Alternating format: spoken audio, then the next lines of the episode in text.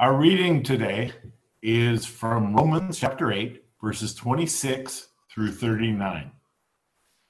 Likewise, the Spirit helps us in our weakness, for we do not know what to pray for as we ought, but the Spirit intercedes for us with groanings too deep for words. And he who searches hearts knows what is the mind of the Spirit, because the Spirit intercedes for the saints according to the will of God. And we know that for those who love God, all things work together for good, for those who are called according to his purpose. For those whom he foreknew, he also predestined to be conformed to the image of his Son, in order that he might be the firstborn among many brothers.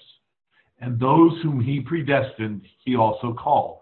And those whom he called, he also justified. And those whom he justified, he also glorified. What then shall we say to these things? If God is for us, who can be against us? He who did not spare his son, but gave him up for us all, how will he not also with him graciously give us all things? Who shall bring any charge against God's elect? It is God who justifies. Who is to condemn? Christ Jesus is the one who died. More than that, who was raised who is at the right hand of God, who indeed is interceding for us. Who shall separate us from the love of Christ? Shall tribulation or distress or persecution or famine or nakedness or danger or sword? As it is written, For your sake we are being killed all the day long. We are regarded as sheep to be slaughtered. No, in all these things we are more than conquerors through him who loved us. For I am sure that neither death, nor life, nor angels, nor rulers, nor things present, nor things to come, nor powers, nor height, nor depth, nor anything else in all creation will be able to separate us from the love of God in Christ Jesus our Lord. Thanks, Steve. Well, that's a, an incredible section of scripture, isn't it? Let's let's start with prayer so that maybe the Holy Spirit can open our minds and our hearts to really soak that in and and, and believe that to be true. Um, Lord, thank you for your inspired word. Uh, Lord, I think of um, the saints before Moses, like Abraham. He had no inscripturated word, um, and yet, Lord, you justified him by faith. And so we share the blessing of Abraham, but Lord, we share a greater blessing because now we've got more of your history behind us. We've got more uh, events um, in our personal lives, but also recorded in Scripture to authenticate what Paul has just said here at the end of Romans chapter 8. And Lord, I thank you for that. Holy Spirit, would you apply that in our hearts? Would you open our hearts to believe the great and abundant truths that you have for us in your word? And Lord, I pray that in believing, we would not just nod and smile, but Lord, that it would affect how we live because we know this to be true. Lord, give us what, what the Bible calls hope in these things. And Lord, um, pray for our world today as uh, we're going through a lot of upheavals, a lot of changes. Lord, specifically here in California, there are numerous wildfires. And uh, Lord, I'm sure that our uh, first responders and our emergency workers are, are taxed to the limit. So, Lord, would you give them grace? And uh, Lord, we pray that uh, there would be no more uh, fires started, that they would get some uh, headway on the fires that exist. We pray for the people who have been um, displaced by these fires, who have lost everything. Lord, I pray that in um, leaving their homes and even in losing their homes, Lord, they would find that material possessions just don't ultimately satisfy that um, eventually it's all going to burn, is what Peter tells us. And so, Lord, uh, please use these catastrophes uh, for good in, in the lives of many, many people, we ask. And uh, Father, I pray for our upcoming election. Um, Lord, this is one of the most divisive uh, elections that I can recall uh, in quite a while. And uh, Father, there's a, a, lot of anger and resentment on both sides. Lord, um, America has been a, um, an interesting experiment in personal freedom. And Father, we know that it is all in your hands, Lord, that you raise up um, civilizations, you raise up empires, you raise up kings, and Lord, at the right time, you bring them down. And so, Lord, we trust that America is in your hand, and Lord, that you will do what is right and just and perfect according to your plan. And Lord, I, in the midst of all of that, I just pray that your church would be the church, that we would um, remain true and faithful to Jesus Christ, that we would continue to proclaim uh, the gospel of Jesus Christ and all the implications that come from that, Lord, that um, there is neither slave nor free, male or female, uh, Jew, barbarian, Scythian, or, or, um, or uh, Gentile, Lord, but all are, are uh, equal in Christ. And so, Lord, would you help us to be a consistent voice in, in our um, social upheaval? Uh, Lord, please bless your church in America and make her faithful, we pray. Lord, now uh, please show us uh, the truth of, of Romans chapter 8 this morning. Lord, don't let me mess it up. Uh, Holy Spirit, speak clearly and uh, truthfully to your people in a way that would bring the maximum amount of glory to you and the maximum amount of joy to us. We ask this in Christ's name. Amen. Amen. So um, we need to kind of orient ourselves really quick before we get into chapter 8, the second part of chapter 8, so that um, it, can do what I think is Paul's aim here. So, um, to just put a little context here, remember what chapter 7 was about. Uh, chapter 7 was that war that we face. We have been made new spiritually. We've been justified. We've been given uh, the spirit of, of adoption in our hearts. We have a desire to follow God in our in our heart, but our flesh hasn't been redeemed yet. And so, chapter seven was that war, that wrestling of uh, our flesh and the inclination it wants, and the spirit and the inclination that it's calling us in. And so, we saw that Paul was really struggling in chapter seven and, and ends with, uh, Wretched man that I am, who will deliver me from this body of sin? Um, he, he's, he wants the, the final state, but he's not there yet. So, where he goes in chapter 8 is he reminds us of everything that's come before and he gives us this blessed hope in the future. Uh, last week, what we saw was um, the beginning of his answer. We couldn't, I, it would have been great to do all of 8 at one shot, but it's too big. Um, so, what we saw last week was the beginning of his answer. How do, how do we wrestle through this? How do we win that fight? Well, we've been given the spirit of adoption and that spirit of adoption is in our hearts crying, Abba, Father. And so the struggle that Paul expressed in seven is real. And yet it's real because the Spirit is at work in us. And so, where we're going to go with the rest of chapter eight is we're going to see this divine conspiracy for our glorification. Um, what, what Paul is going to do is he's going to show us all the ways in which God is working to ensure that we arrive at that final state, um, even though there is a war going on with us. And so that's why he begins in verse 26. The first word is likewise. Uh, in a similar fashion, like he, he has done before, he says, likewise, the Spirit helps us in our weakness. So, likewise, like what? Well, last week, it was the Spirit was the Spirit of adoption in our hearts crying out, Abba, Father. In a similar fashion, in a similar way, the Spirit helps us in our weakness. Now, when I've read this before, because of what he says in the very next sentence, I've always thought he was talking about our weakness in prayer. Um, we're, we do not pray as we should, and so the Spirit comes and helps us. But having studied this a little more carefully, I think the weakness that he's speaking of is not just our prayerlessness. It's at least that. But I think where he's going with it is our, our overall weakness. All that we are encompassed of weakness, the Spirit comes and helps us. So our, our spirits have been made new, our bodies are still doing the same things, and that is our weakness.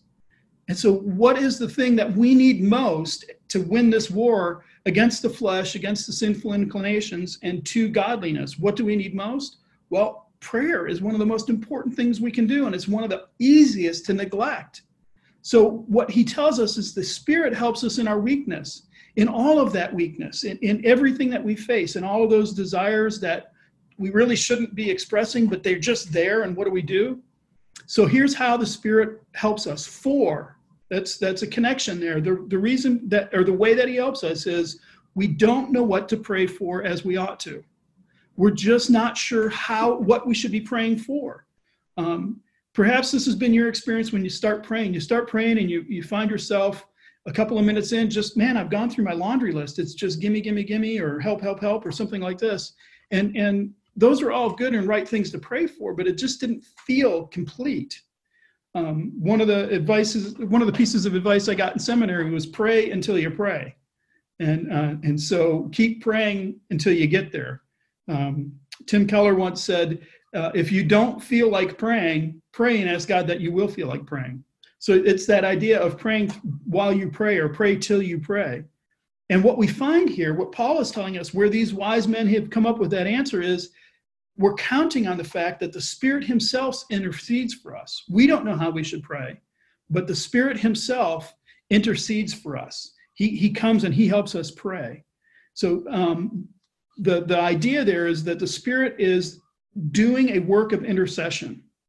Uh, the Spirit intercedes for us. Now, what we'll see in a moment is Jesus intercedes for us. Jesus is in heaven interceding for us, verse 34.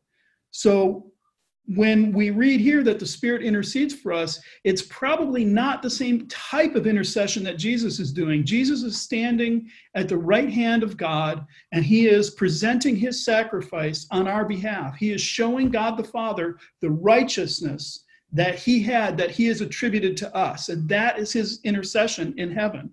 So, what does it mean here that the Spirit himself intercedes for us? Um, he intercedes for us with groanings that are too deep for words. Um, now, uh, the, there's various ways to understand what that means. Literally, it's he intercedes with us with groanings that are wordless or wordless groanings. Um, so we need to look at for a second. The groaning turns up a bunch of times in this in chapter eight, really quick together. In, in verse 22, we saw that creation groans. Uh, creation was subjected to futility. And so that means that when Adam fell, the creation was affected by that. It's been subjected to futility. And, and creation now is waiting for us to be adopted as sons, and it's groaning. And what Paul says in the very next verse, 23, is he says, Well, we groan. Uh, we're groaning too. We're groaning and we're awaiting our adoptions, our adoption. And the way he explains it is he says that's the redemption of our bodies. Um, so we're in this halfway point and it's not comfortable. It's not supposed to be. Um, and then what he tells us here in verse 26 is the spirit groans. So the spirit is groaning too. And what's happening there is you notice creation, us, and, this, and God Himself are groaning. In other words, the situation that we're in right now, the only situation you have ever known all of your life, is not the way it's supposed to be. Creation isn't happy with it.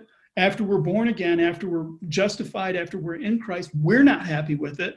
And what we just found out is God Himself is not happy with it. He's groaning with it. So there's a lot of groaning going on. It, it, we're, we're aching for that moment where we're adopted, where our bodies are redeemed, where we're set free from the sin and the, the, um, the uh, death and all the things that have come because we're in Adam. Now we're waiting for that.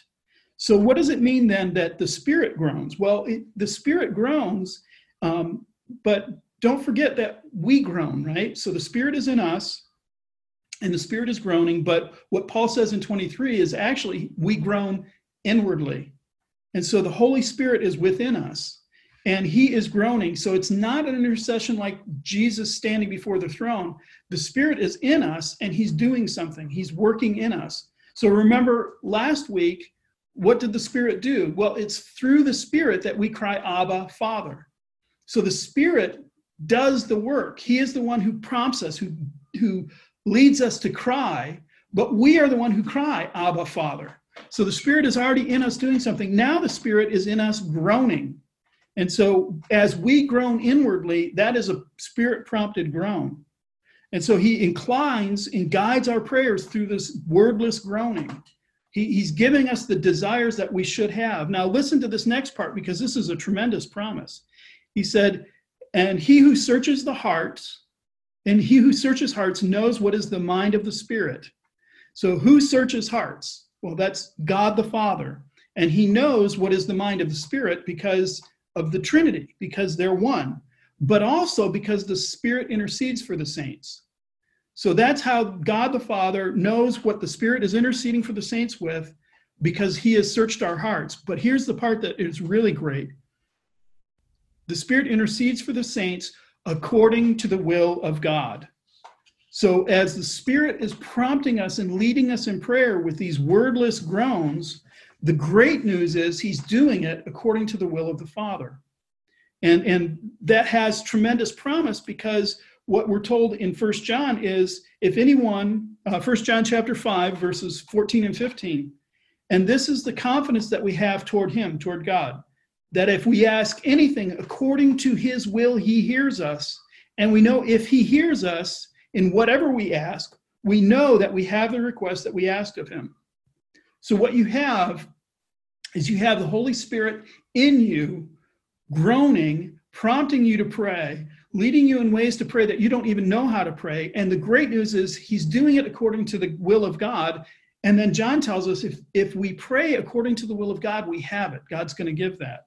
So that's a tremendous thing that the Holy Spirit is doing for us. He's working in us to prompt us to pray and to lead us into prayer. Um, now, he does it with wordless groans, but prayer is not wordless, is it? Um, as a matter of fact, in, in Matthew 6, uh, Jesus is talking about prayer when he's, he's doing the, the, um, the Sermon on the Mount. He talks about prayer, and listen to what he says, uh, beginning of verse 7 And you, uh, and when you pray, do not heap up empty phrases as the Gentiles do, for they think that they will be heard for their many words. So it sounds like Jesus is saying, oh, well, don't use words to pray. Well, no, not at all. Listen to where he goes with this. He says, Do not be like them, for your Father knows what you need before you ask him.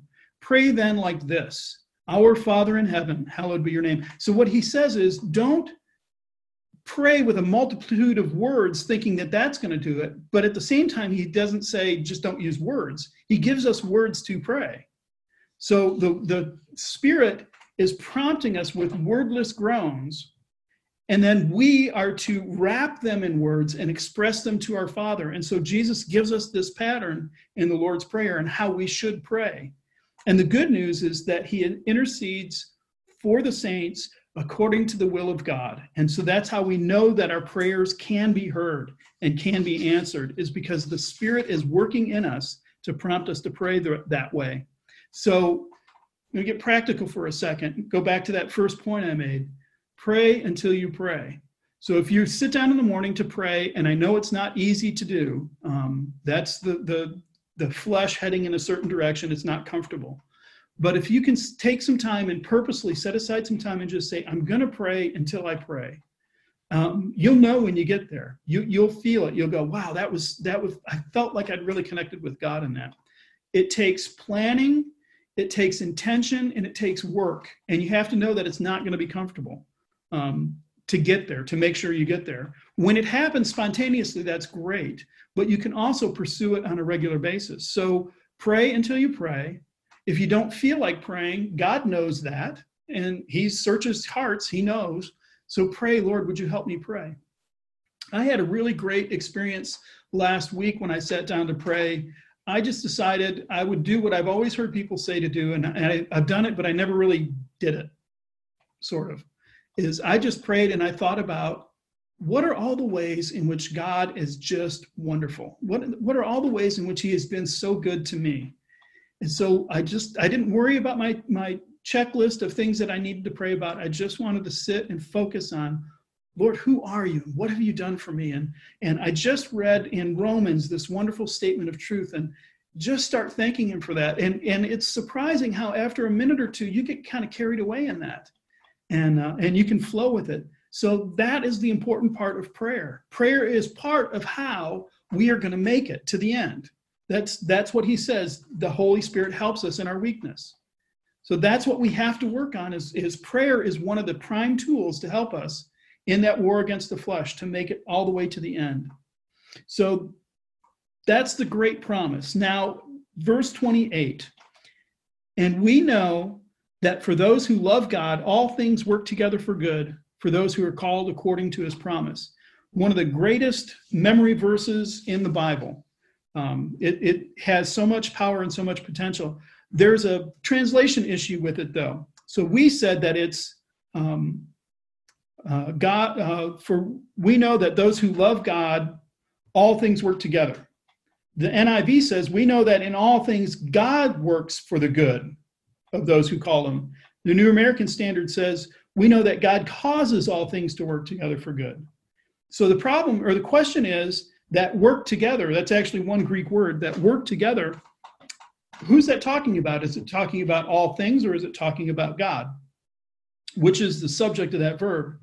Um, and it, it, goes back and forth. There was actually one early or a handful of early manuscripts, uh, just not widely attested, that put um, uh, another word in there to help clarify it.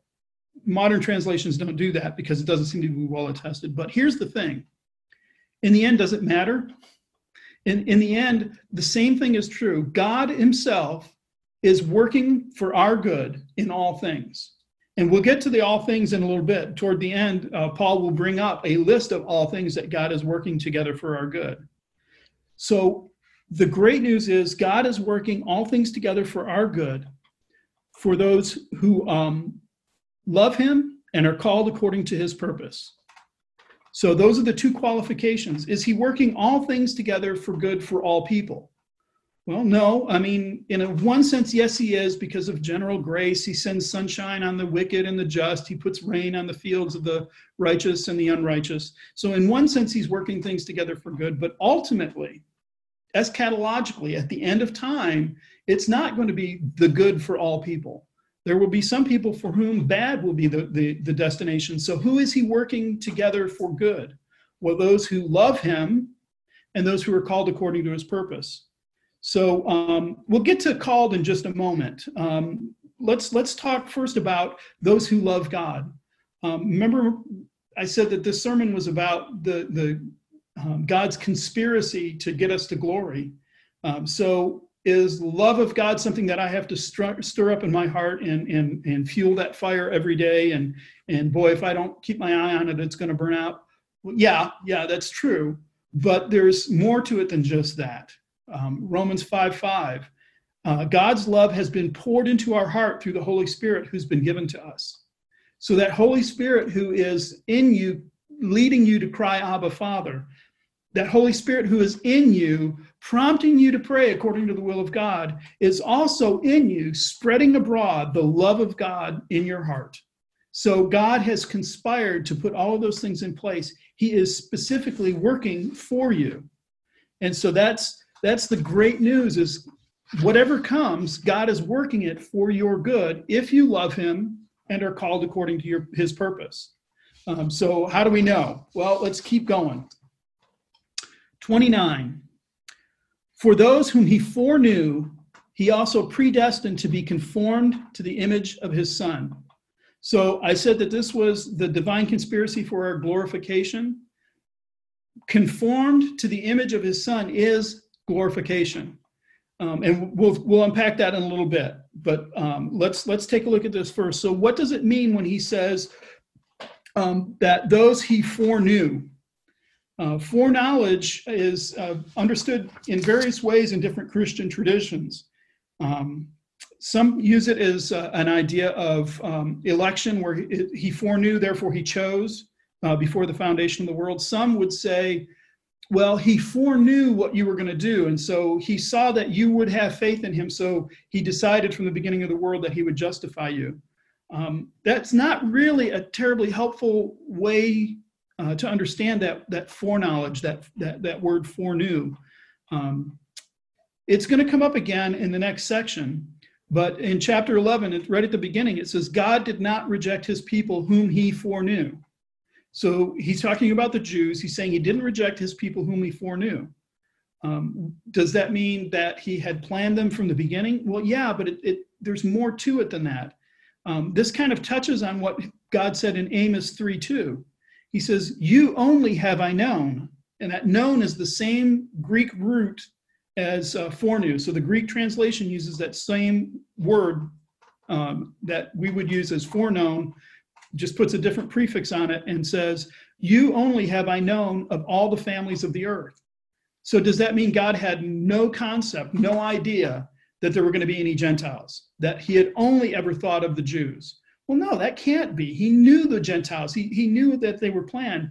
But what he says is, You only have I foreknown. In other words, I have a unique relationship with Israel at this point. So the NIV translates that not you only have I known, but you only have I chosen. And the word there in the Greek translation is, to know. And then in 1 Peter 1:20, it says, Jesus, he, Jesus, was foreknown from the foundation of the world. Um, does that mean that God just had this mechanicalistic plan for Jesus from the foundation of the world? No. There was a dynamic, loving, um, mutual relationship that the Father and the Son had. It was a it was a sense of relationship. So when we look at this, those he foreknew, um, we shouldn't consider that in a cold, calculating way or a checkbox on a, on a checklist kind of way, but in a relational way. Those whom God foreknew before the creation of the world, He had decided, I'm going to have a relationship with these people. Those He, he predestined. And, and predestination is that, um, that word for how God has planned things out ahead of time. Um, it, it's pretty much, when you look at the history of it, it's pretty much a word invented by Christians. Um, there's some uses of it similar words, but not exactly the way that the Christians use it. It seems like it may have been just a, a word that Christianity invented to express God's plan. So, for example, it, it is God's plan of salvation. It can include the sinful acts of other people. Acts 2 or Acts 4 28 rather. Whatever your hand, whatever your hand and your plan had predestined to take place, talking about the crucifixion of Christ. So it has to do with this, with God's plan. He's got this this uh, thing in mind that he's going to lead to, that he's going to um, he's going to head to. But also here in, in Ephesians 1 5, he's talking about people. Those he foreknew, he predestined. He predestined people. And in Ephesians 1 5, he predestined us for adoption to himself. So that idea of, of predestination is he has this relationship that he's established before he created us he is now working because of that relationship along a predetermined plan that he's going to do. And what's the fruit of that? He predestined us to be conformed to the image of his son.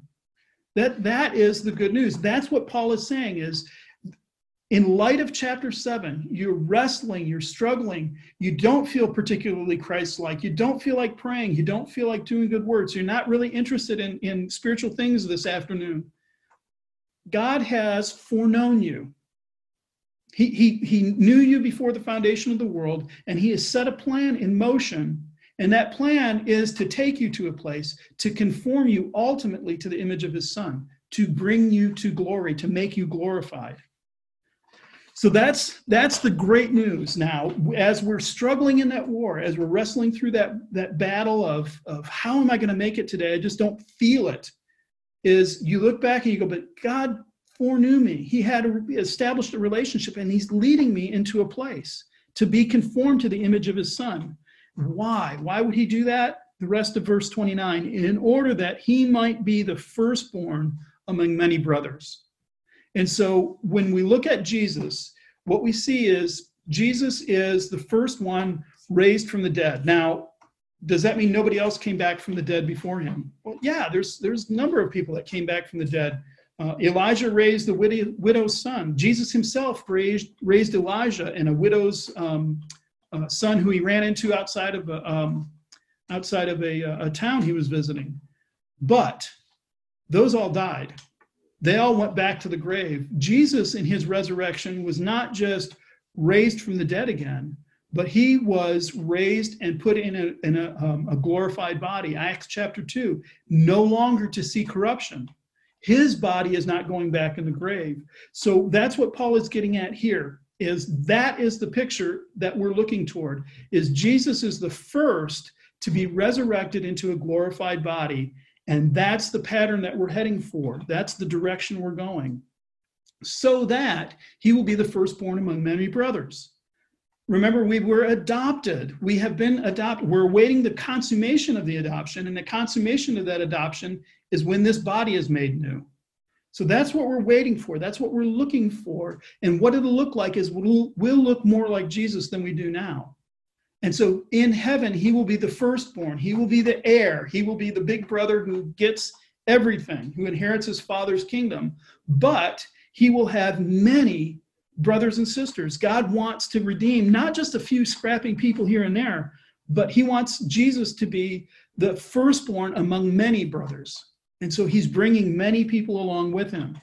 So that's the picture is, is we are predestined to be conformed to that image so that what we read in Revelation will be true. When John turned and he heard a multitude and he couldn't count them, that's what that's what God wants to do in saving us. That's how we know, that's the promise we have that we'll win that battle.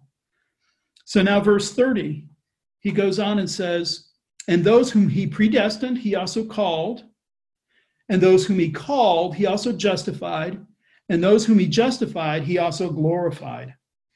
So in that context, in the context of what we just read in, in uh, verse 30, that um, predestination has to do with conformity to the image of the Son. So that's the, go- the end goal. But look where he starts. For whom he predestined, he also called. So, what does it mean that he called us? We saw it earlier those who are called um, according to God's purpose. Well, there's a call that goes out to all the world we we go and we preach the gospel to everybody. We just indiscriminately tell everybody if you trust jesus you can be saved. But there's more to it than that because there's that element of predestination of foreknowledge of that relationship. And so in um, john 10 the very beginning of john 10 uh, this is how jesus explains it. He says truly truly i say to you he who does not enter the sheepfold by the door but, but climbs in by another way, that man is a thief and a robber. But he who enters by the door is the shepherd of the sheep. To him the gatekeeper opens. The sheep hear his voice, and he calls his own sheep by name and leads them out.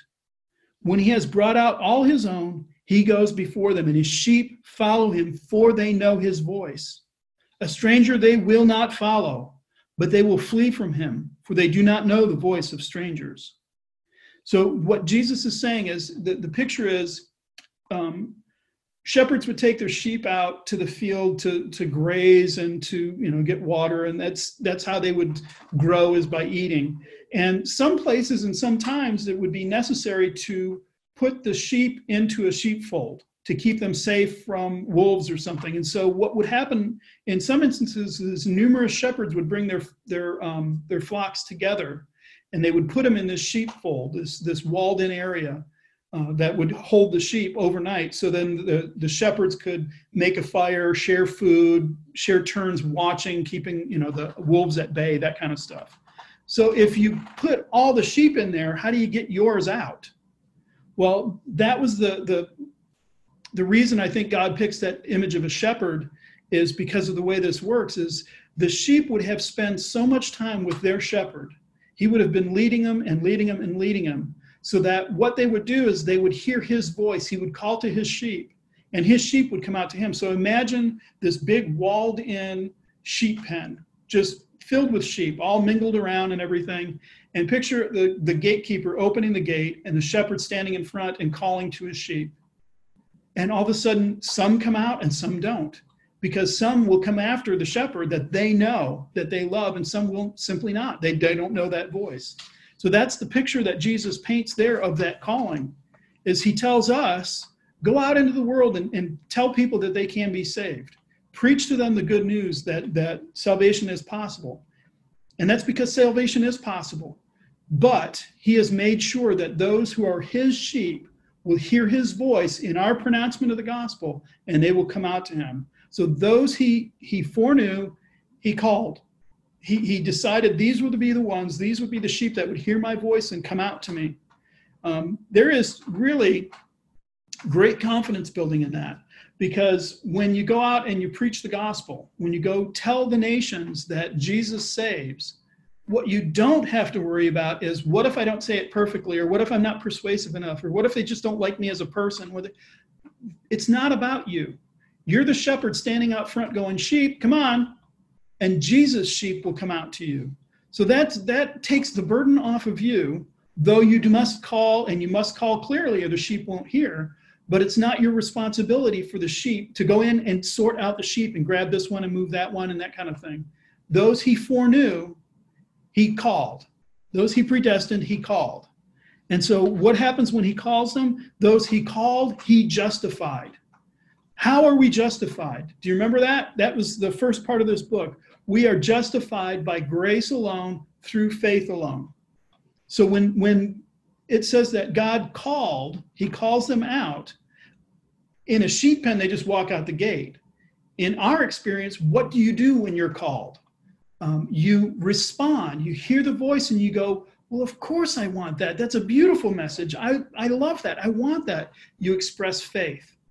And so, how are we justified? We are justified by faith. So, God issues the call at the right time in your life, at the right place. You hear the beauty of that call and you respond with faith, and God justifies you. Those he uh, predestined, he, ju- he called. Those whom he called, he justified. Those he justified, he glorified wait, what? We're not glorified. This isn't glory. Uh, hopefully, this isn't where I end up. Why on earth would he use past tense as if it had already happened? I, I think what he's doing is he's using a rhetorical device, that link of events. Those he foreknow, he, pre, he predestined. Those he predestined, he called. Those he called, he justified is all things that is resting on what God has done. And so when he gets to the last one, he says it in the same pattern that, that the rest have come. So I think it's a rhetorical device to show us, to prove to us the surety of what is going to come at the end. If he has predestined us, there's no way that we won't arrive at the end. That that is sure to happen so he could talk about us being glorified in the past tense. And that glory, what that looks like, the, the glory that we have, the glory that we will achieve is we will be conformed to the image of the resurrected Christ. So when, when the apostles walked with Jesus for 40 days after his resurrection, they were getting a taste, a glimpse of what our resurrection, our glorification will look like. Um, and, and that is that is where we're going. That's where we're heading. So back to chapter seven. Do you want to fight? Is it worth the fight if that's where we're going to go? Is it worth the fight if the Spirit is, is already conspired to make you win? Is it um, worth the fight if God has already planned from beforehand that he wants you to be among his sheep? Is, is it worth the fight? Um, it, it's it's our responsibility to be in there to do that but it's god's ultimate responsibility to bring us to that end state. Can we wage war with with indwelling sin given those truths? Um, and this is kind of like what we were saying with sanctification that that that process where we're made more holy. It's god who is at in us to will and to work but we do the work. We still have to work at it. We still have to do those things, but we don't do it relying on ourselves and thinking that we can get there based on our own. We are told what we must do, and then we are told God is at work in you to do it. So now go do it. Go do it. Um, came across a verse that I thought was really helpful on this too. Is Hebrews 12, uh, beginning in verse 12. Therefore, lift up your drooping hands and strengthen your weak knees and make straight paths for your feet, so that what is lame may not be put out of joint, but rather be healed. Strive for peace with everyone and for holiness, without which no one will see the Lord. Strive for holiness. That's the same thing as what Peter tells us when he says, grow in grace. I can't strive for holiness. I can't get there because I'm not holy and I'm still walking around in this body. I can't grow in grace. Grace isn't earned. How do I do that? Well, that's what Paul has been explaining to us is he's God has stacked the deck. He has given you all of these things. He's working in you to bring that about, to bring that purpose to you. So God the Father and God the Son and God the Spirit have all conspired to do these things. And so verse 31 what shall we say to these things? It's as if Paul is pausing, considering the dizzying heights that he's just expressed, and he said, What is the appropriate, the right response to all of that truth, all of what God has done and is doing in us, simply by faith, just by trusting Him, saying, Lord, your way, not mine. What shall we say to these things? Um, golly, thanks. He says there's there's so much more to it than that. If God is for us, who can be against us? God has done these things. Who's going to win the battle? Who's going to who's going to fight against us and lose? Um, we can't lose. We can't be defeated because it doesn't rest on us. It rests on what God has done. Who can destroy what God's planned from the foundation of the world and is will execute into infinity? Um, if God is for us, then who can be against? He says, if God is for us, not if we're for God. God will take care of the fact that you're for God. If God is for us, not if we've done all the things that He's asked, if we've met all His requirements and, and worked really hard. Uh, it all relies on God. So who can oppose? Who, who can turn against that? Who can who can win in that battle? God has done these things. And, and that's the promise. That's the hope that he's giving us in chapter 8. So, verse 32 He who did not spare his own son, but gave him up for us all, how will he not also with him graciously give us all things? He who did not spare his own son. So, when you look at what God has done, you say, Oh, he's, he's doing all of these things to win me to this end. Um, does he really care about me? He did not spare his own son. And what I said last week, what I showed you last week is the Father and the Son have always existed in a loving relationship. The, the most precious thing to the Father is the Son. The most precious thing to the Son is the Father. And so, for the Father to take his most precious and beloved Son and give himself up for us, he didn't spare his Son. He didn't tell Jesus, Oh, don't worry about the cross. He, he said, I am the just and the justifier. Therefore, you must go to the cross. He didn't spare him for us. So, if he spent that much to gain us, how will he not also with us graciously give us all things? The, the end is not dependent on you, it's dependent on God has said, I have spent my son. I put my son on a cross. I turned my face from him. I let the wrath of, of my anger against your sin rest on him. If I've done that, how can I not give you everything? How can I turn away from you? How can I stop being God to you? He, he has graciously given us all things. So he goes on. Um, who will bring any charge against God's elect? It is God who justifies. Who is to condemn? So now he's going back to that issue of justification. Um, who will bring any charge against God's elect? Now, the word elect there is talking about those he foreknew and predestined. The, the Bible refers to us as the elect, those who are in Christ.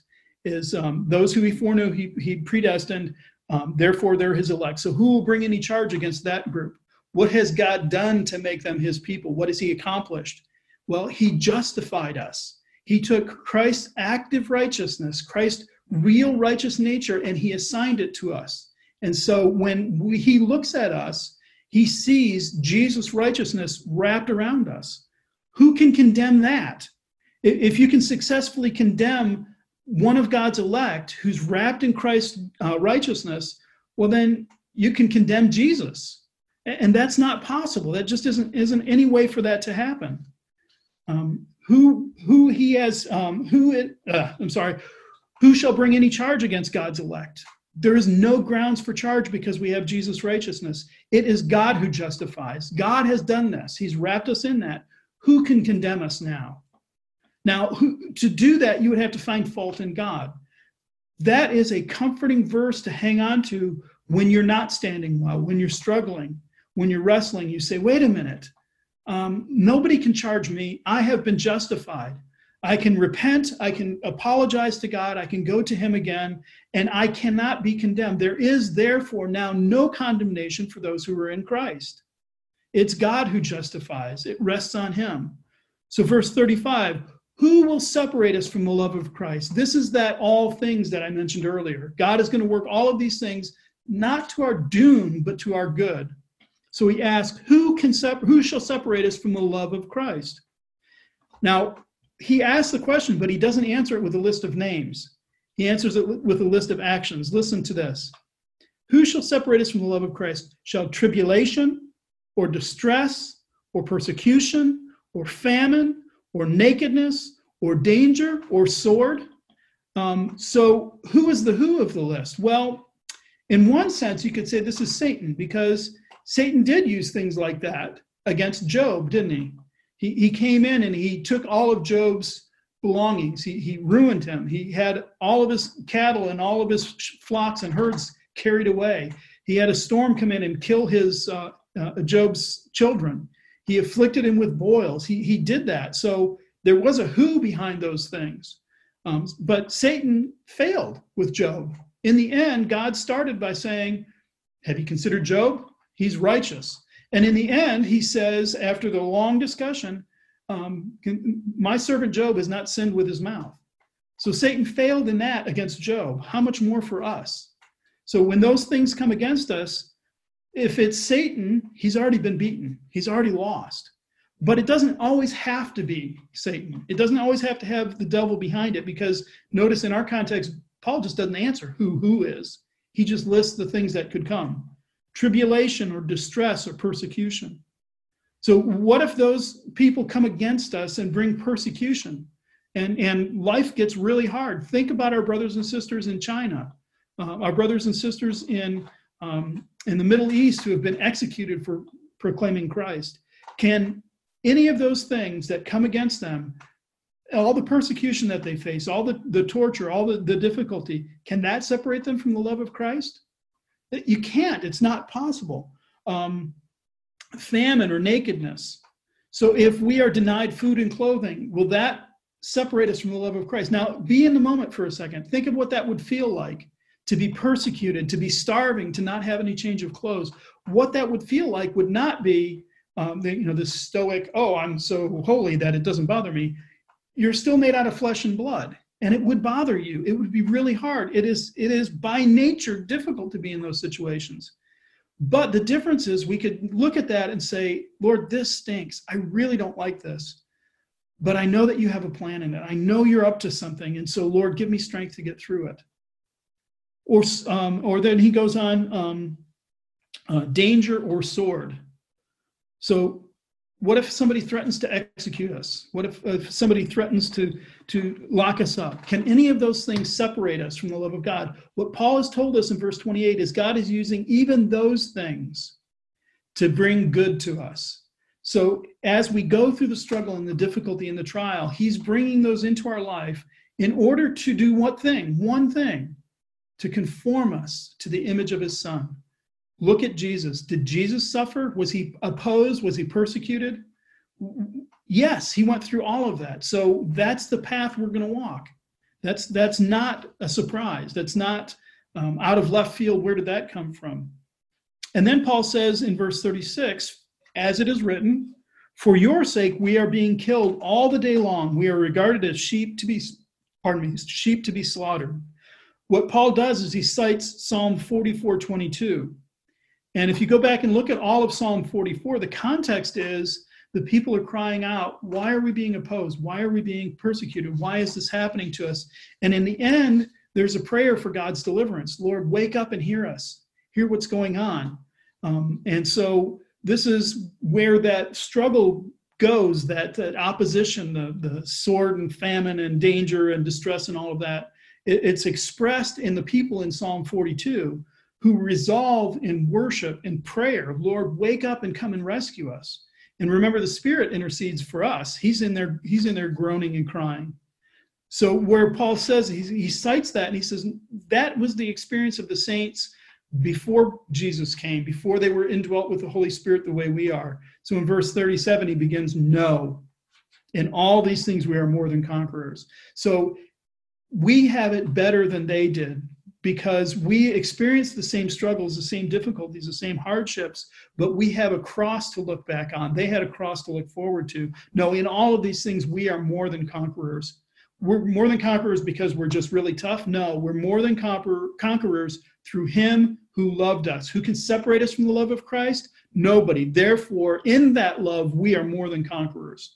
We will survive. We will make it to that end whether it is our own flesh warring against us and struggling and teasing and tempting and luring us, or if it's something external, the, the powers and the principalities coming against us, they can't separate us from the love of God. And so this is where Paul, um, his ending moment here, the ringing note at the end of his, his symphony is for I am sure that neither death, nor life, nor angels, nor rulers, nor things present, nor things to come, nor powers, nor height, nor depth, nor anything else in all of creation will be able to separate us from the love of God in Christ Jesus our Lord. Nothing What can separate you from Christ Jesus? What will take God's love away from you? Nothing. Zero. No angel or power in the universe uh, can do that. Nothing present, nothing that we're facing now. There's nothing in the future, nothing to come that will separate us from the love of God. There's no height or depth. There's no geographical place we can be where we're separated from that, nor anything in all of creation. Nothing that God has made will be able to separate us from the love of God in Christ. This is the all things that He's working together for your good. This is the promise that began in our section with justification, which we went through justification. We're sanctified, we're being made more like Jesus. It leads to that idea that we are we are predestined for this. We are blessed with God's foreknowledge. And notice Jesus or Paul didn't start his discussion with, well, if you're elect, then da da da da. In, instead, he brings it in at this point where we're struggling and we're looking and we're going, How on earth am I going to make it? Here's how you're going to make it, Saint. You are predestined. You are elect. Therefore, you're going to make it. Now struggle on. You can do this. So this is this is the promise that he gives us. This is what God has accomplished in our justification. Where Paul is going to go in the next few chapters is it raises a problem. This this predestination, this this foreknowledge raises a problem that Paul will spend three chapters addressing 9, 10, and 11. He's going to address the question of what about the Jews who don't believe? Um, so he has he's brought us to this glorious truth, and now he needs to go. Now let me explain that because it might be might be misunderstood, and so that's where he's going to go next. But Saint, God has conspired um, to make sure that you reach glory. He tells you that to get there, you need to struggle with Him, and you need to work through these things. So whatever it is that you're facing today, whatever difficulty it is, start with prayer Start at, at praying. And if you don't feel like praying, pray and ask God, Lord, would you make me pray? Would you remind me to pray? Lord, Holy Spirit, you are in me groaning with wordless prayer. Would you help me express that prayer and bring it out? And, and if you don't feel like it, keep going until you do. Um, it is not easy. It's not going to be easy. There are real opposition. And, and what God has done is He's given us the tools to wade through that opposition. Um, he's given us the power. And so, saints, let's do that. Let's wrestle through this. And one of the difficulties of doing this in a pandemic is it's really hard to do alone.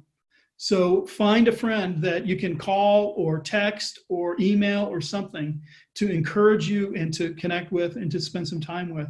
Uh, find a way to do it safely in a pandemic, but um, it, it's not something that we can do on our own.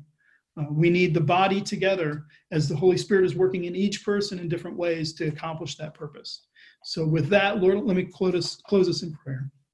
Um, Lord, Holy Spirit, be at work in us, all of us. I pray that you would make it really abundantly clear to us this week that you are at work in us to pray in a way that we don't understand, things that we don't think we should, we don't understand that we should pray about. Lord, I pray that your holy groaning within us would express itself in our words, Lord, as we wrap words around those feelings and those desires, Lord, that ache that we have to be delivered from this body of death. Lord, Holy Spirit, would you be at work in us? And I pray that all the saints, all of us here today, uh, all of us on the Zoom call, all the folks attached to my church, all the people in my life would have an opportunity to pray and feel that this week. Lord, to recognize that you are at work. Lord, help us to groan. And, and Lord, root us in that, that reminder that we are foreknown, we are predestined, we are called, we are justified. Lord, we will be glorified. It's as sure as the other things that you can't pull one of them out and get there. So, Lord, help us to, to do that. Lord, help us to trust. And Lord, help us to walk in the light that you've given us. We ask in Christ's name. Amen.